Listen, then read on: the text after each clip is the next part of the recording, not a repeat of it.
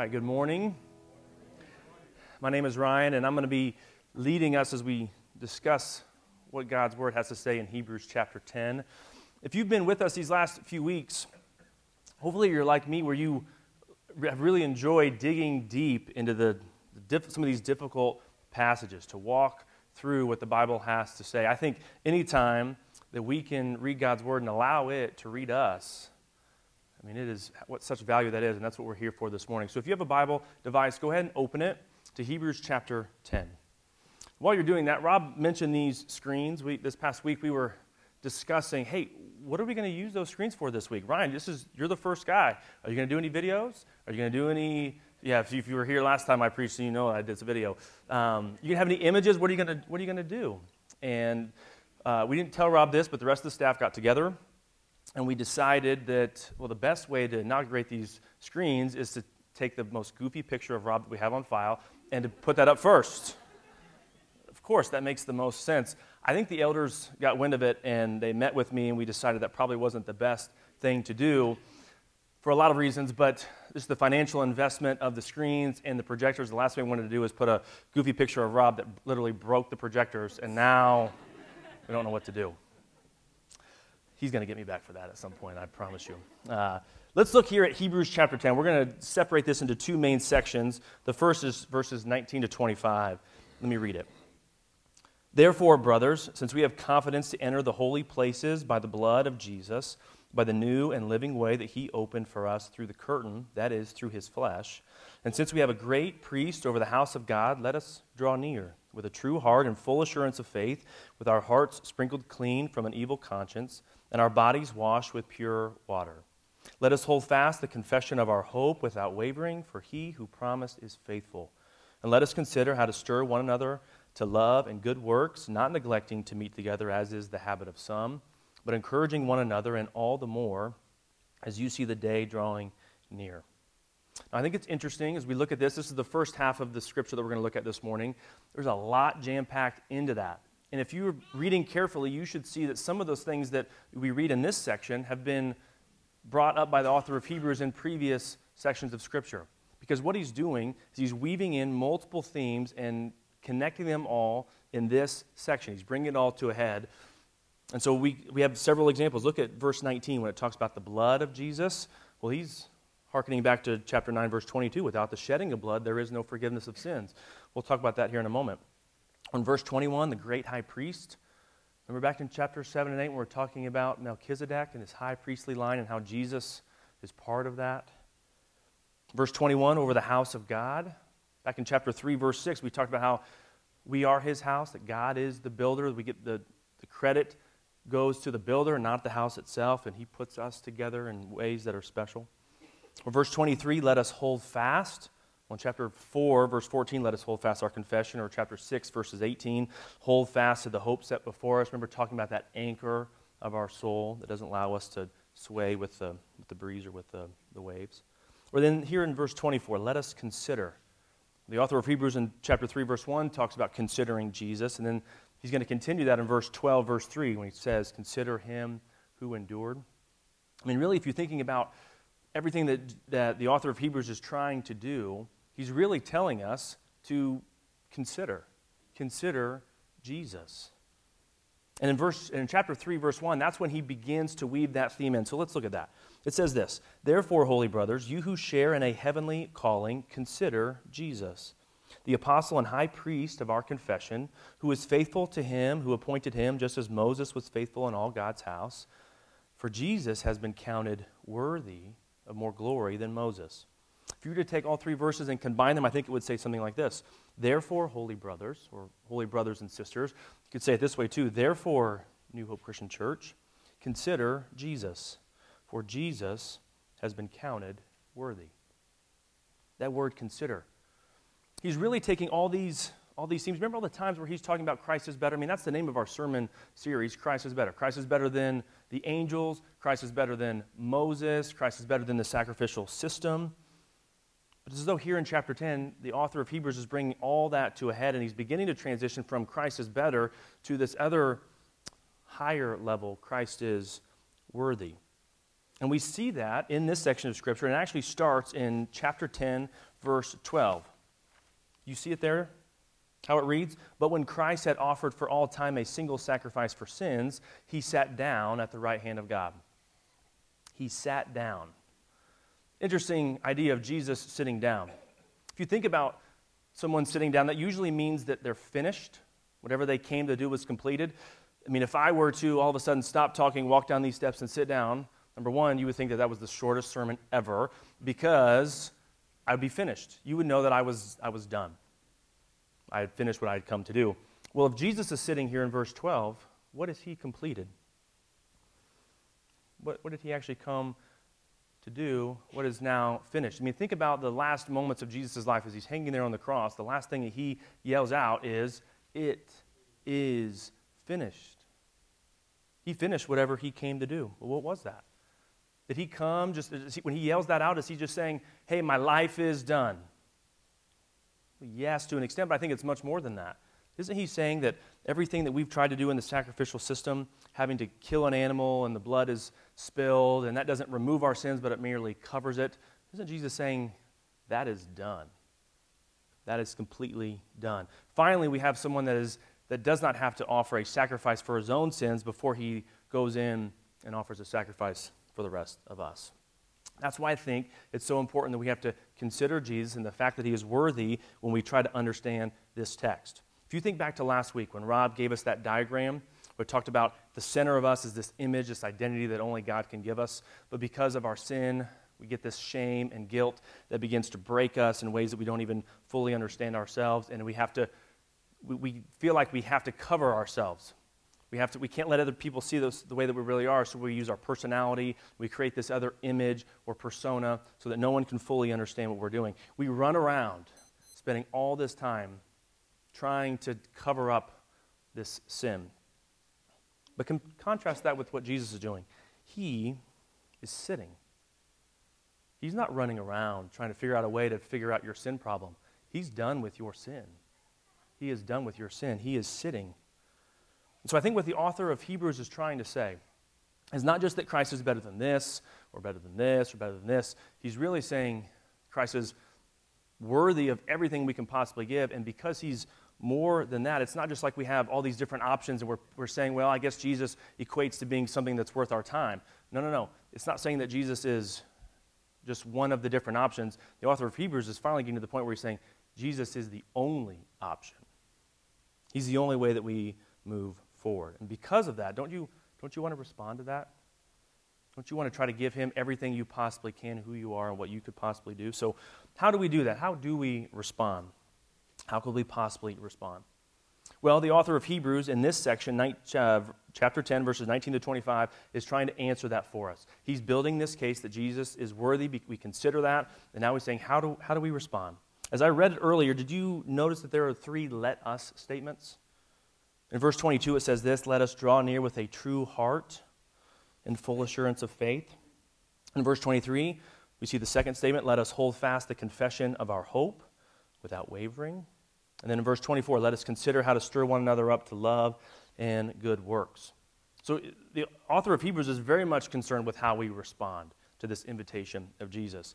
But in this section of Scripture, do you notice that in verse 19, he doesn't start it with a let us statement? In fact, he says this in verses 19 and 20 Therefore, brothers, since we have confidence to enter the holy places by the blood of Jesus, by the new and living way that he opened for us through the curtain, that is, through his flesh. It's as though the author of Hebrews is saying, yes, we need to respond to Jesus, but any response that you make that is not centered on the fact that you've considered Jesus and that he is worthy, any response is going to be misguided.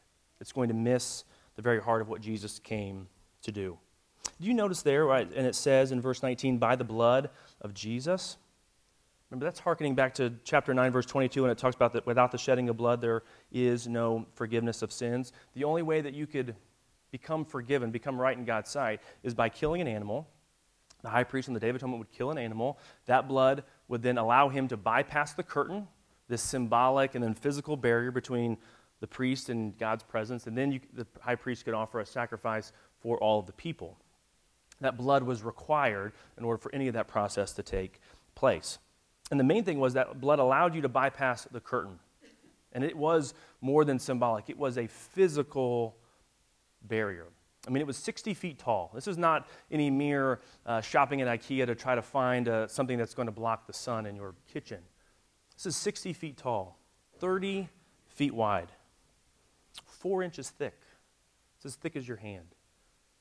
it's hard to even fathom what that would look like. Scholars say that as they would replace the curtain every single year, that it would require 300 people to do that. That's more people than in, there are chairs in this room. 300 people. Imagine at the end of service, we get up, Rob gets up and says, Hey, we have a little quick service project. Can everybody come out here and so we can change the curtain? Okay, that's unbelievable. It's hard to put our mind around what this looks like. Scholars have also said that if there was ever an, earth, an earthquake and the temple were to be reduced to rubble, the curtain would not tear. It was that strong, that thick, that formidable. But do you remember when Jesus is on the cross and he says, It is finished? Do you remember what happens? What the scriptures say? The curtain is torn from top to bottom. What no natural occurrence could do, Jesus does with his mere words. I think that's what verse 9, 19 is, is speaking to this unbelievable idea that we have a new and living way to be into God's presence. Before, the curtain was this barrier or we couldn't get to God's presence because of this curtain. Jesus says, It is finished, the curtain is torn, and now rather than there being a curtain that is a barrier between us and God's presence, now you have Jesus standing there inviting us into God's presence. No longer is there a curtain separating us from God. Now we have Jesus standing there inviting us to God. Do you, do you see it? And that's what the author of Hebrews is trying to say. That's what I'm trying to make clear. Is there is nothing, absolutely nothing, that separates you both from the love and the presence of God. All you have to do is come to Him, to respond to Him. So, with that in mind, let's, let's join the author of Hebrews as he goes through these let us statements. Verses 22, 23, and 24. Let us draw near with a true heart. Let us hold fast the confession of our hope. Let us consider how to stir one another up to love and good works. So let's look at this first one. What does it mean to draw near with a true heart? Well, in the book of James, chapter 4, verse 8, it says, Draw near to God, and he will draw near to you.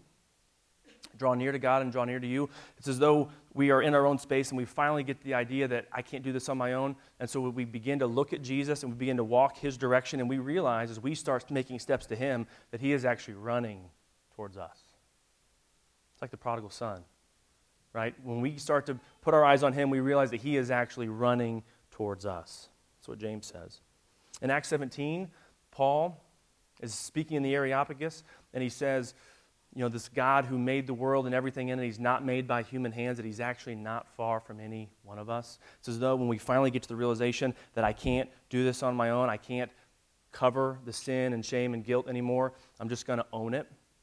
And when we realize that, and we realize that God is the only solution, he's the only option, we realize that God is actually, he, Jesus is standing right next to us. He's not far. It's not like we have to go find him. He's pursuing us.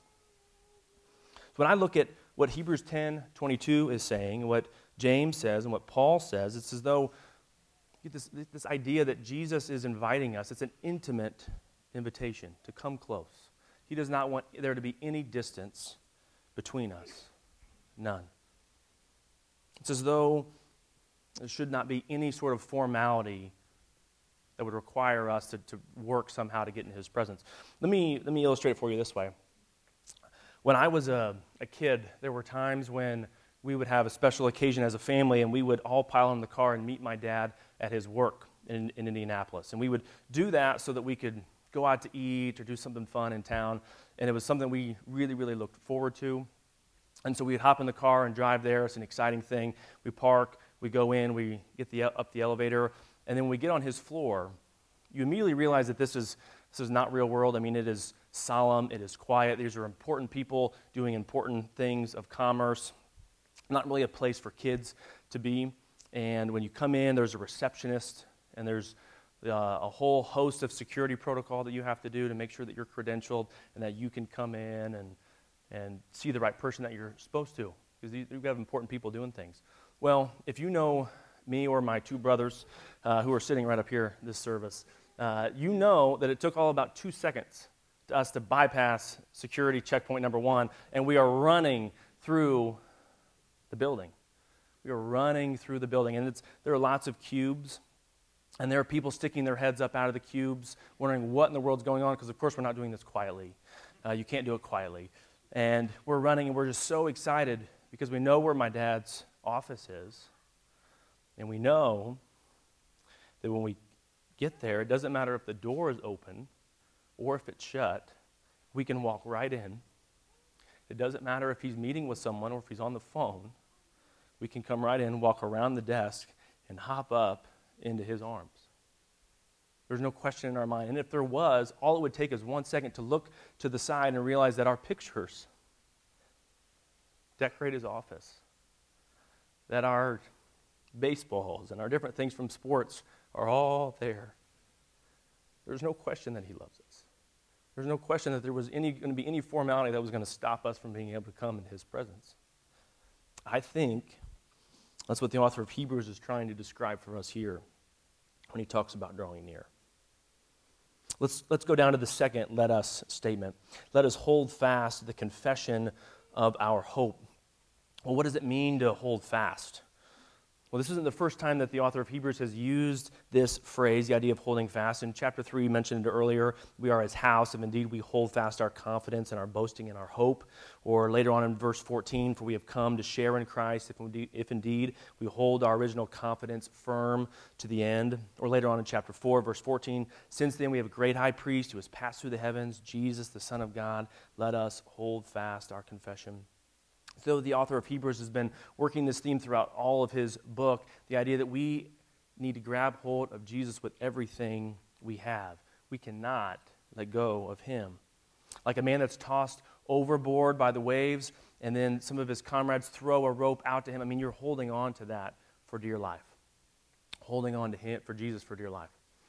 Well, as I was thinking about this and trying to figure out a way to illustrate it, one of the things that that my wife could definitely say is something that's been interesting me of late is the idea of mountain climbing, specifically rock climbing. You see these, these massive sheer granite walls, and people are able to climb up these with ropes, and they work together in teams. And I thought, no better way could I illustrate this, the idea of holding fast, holding on for dear life, than the idea of, of rock climbing. And there was a, a this, this guy that I found very fascinating. His name is Alex Honnold. He's probably the most famous uh, rock climber, and he does something that's a little bit different. He's a free, he does free soloing. This, it's climbing these thousand, two thousand sheer faces without any rope, without any equipment other than chalk. And so it boggles my mind. And so I've been watching documentaries about him and other things, and uh, I came across this picture to try to get some perspective on it. I mean, thank goodness for these screens, because you, you can, even with these screens, you can't even see the trees. He's that high up. The only way that he was able to get up there is by climbing, finding the cracks, holding on for dear life. I thought that was probably the best way to illustrate this. Until this last week, uh, my three year old son said something to me that completely changed the way I think about what it means to hold on to Jesus. Of course, leave it to a three year old to reduce irreducible, complex theological statements into like one short little thing, okay? And so my, na- my son's name is Conrad. If you know him, you know that he likes to run. If you're out here after service, I mean, my number one fear anytime on a Sunday morning is that he is going to somehow get in through the doors and end up on stage during service because he loves to run. He cannot be stopped. He has this motor. Except for when we tell him that he has to stay with us or he has to stay on the sidewalk and he doesn't get free reign, he has to be with us. He doesn't like that. And so usually his motor runs out pretty quickly. And this past week he did this when we were walking through the park. He comes up to me, he gets in front of me, makes me stop, holds his hands up to me, and he says this. He says, Dad, I want to hold you. Daddy, I want to hold you. Yeah, this is a picture of him. This is when we were in Haiti. Uh, he actually hated wearing that hat, but he, uh, I, he was cooperative on the second picture. But yeah, he comes up to me, he says, Daddy, I want to hold you. What he means is, Daddy, I want you to hold me. Daddy, I want you to hold me, but that's not what he says. He says, Daddy, I want to I want to hold you. I think that's what this is trying to say. Rather than us trying to hold on for dear life, maybe it's coming in front of Jesus with our arms outstretched, our hands empty, and saying, Jesus, I want to hold you. Not because Not because I want to hold on to him for dear life, which I do, it's because I want him to hold on to me for dear life. See, I like this, this imagery uh, with my son because he, he gets, it, it just reminds me of Jesus. But then there are other times when we try to hug him and when he's more preoccupied and I'll ask for a hug and he will, what he'll do is he'll, rather than coming up in front of me, he'll back into me. You ever had a toddler do that? They'll back into you and you have to hug him or, or like around the backside and then he goes and runs off. Why does he do that? Well, he does that because he has things in his hands. He doesn't want to give them up or he's afraid that I'm going to take them from him. So he's compliant and wanting to get this uh, to, for allowing me to hug him, but he, he doesn't want to let go of things that he thinks are more important.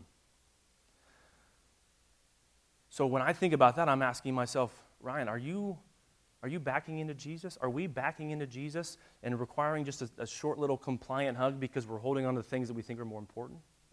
Or are we coming in front of Him and letting go we hold fast by letting go, looking at Him in the face, emptying our hands, and saying, rather than have something that can't save me being more important, I'm going to let go of those and I'm going to allow the only thing that can save me to hold me for dear life. I think that's what the author of Hebrews is saying here when it says hold fast. Now, let's skip down to this third let us statement. Let us consider how to stir one another up to love and good works. What does it look like to do that? Well, I think we have to in chapter 10 of Hebrews, verse 19, look at those very first couple words. It says, Therefore, brothers, or therefore, brothers and sisters. We have to remember that the book of Hebrews is not written to Ryan King to, dis- to help me live a Christian life and to be a better person. It's not written to me. It's written to a group of Hebrews, plural. It's written to a group of people that need it, that need to be encouraged by this message in terms of considering God, understanding that Jesus is worthy, and responding to it. It's brothers and sisters. It's not just one of us, it's all of us doing this. Remember those let us statements?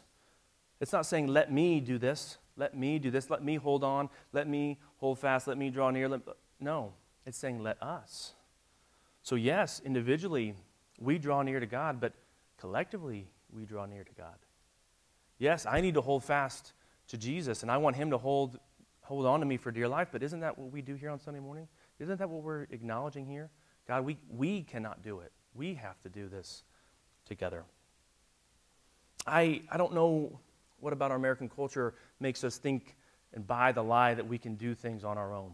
We were never made to do this on our own. And I think it's easy to fool ourselves. Remember in 1 Peter what it says about the devil? The devil is a roaring lion looking for someone to devour.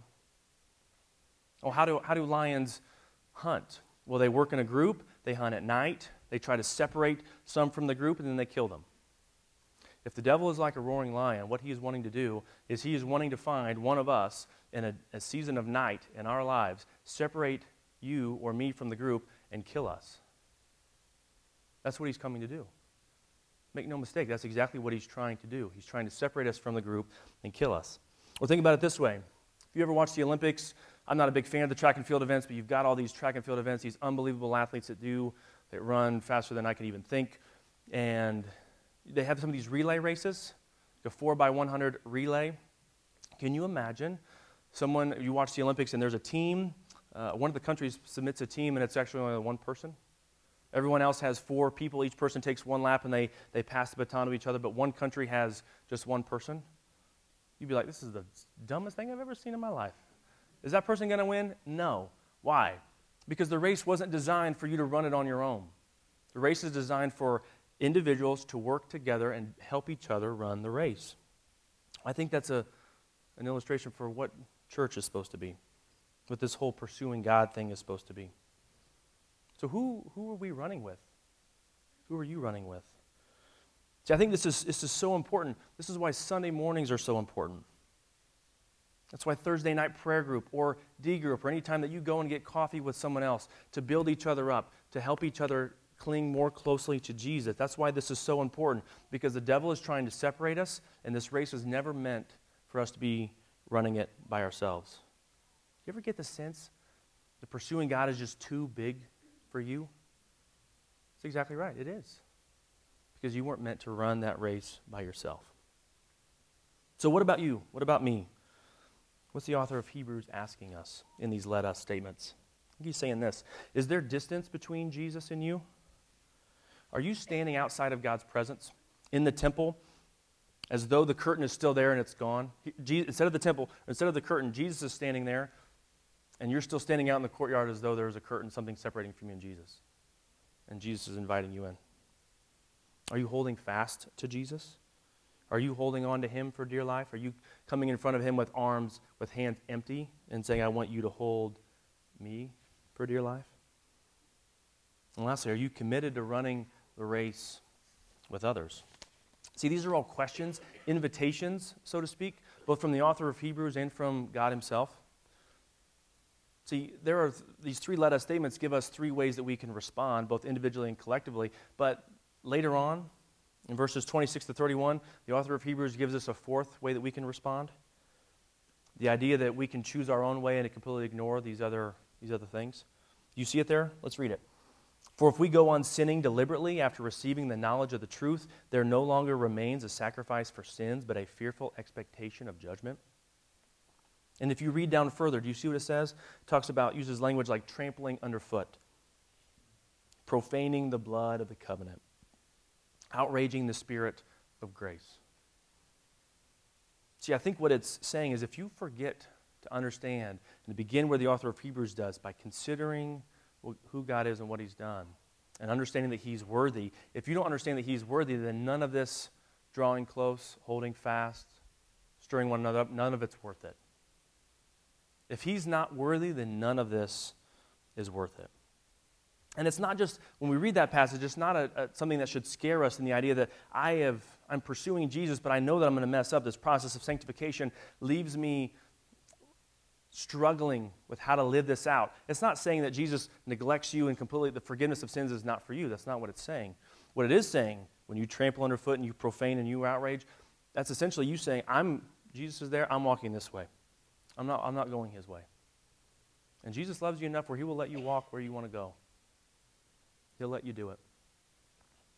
You know what? I'm reminded of Hebrews 12, skipping ahead, this idea that we consider Jesus, the founder and perfecter of our faith, who for the joy that was set before him endured the cross, despising the shame, and is, did you catch that? Seated. He's sitting at the right hand of the throne of God. Yes, he loves us enough where he will allow us to walk whatever direction we want, but I love that word but. It's just, I think it's the story of our human condition. We mess it up, but we can turn back to Jesus and we look to him, and again, he is running towards us. Let me read Hebrews 12:3 again. Consider Jesus, the founder and perfecter of our faith, who for the joy that was set before him endured the cross, despised the shame, and he's seated at the right hand of the throne of God. Consider him. Consider that Jesus is seated. He's not running around. He is worthy. Let's pray. Father, we are thankful that you are as patient with us and love us as much as you do. We understand how broken we are, and we want to remember all the things we've forgotten about, what you've done for us and who you are. Help us to consider anew today, to realize how worthy you are, and help us to live in response of that truth. We pray for that in Jesus' name. Amen.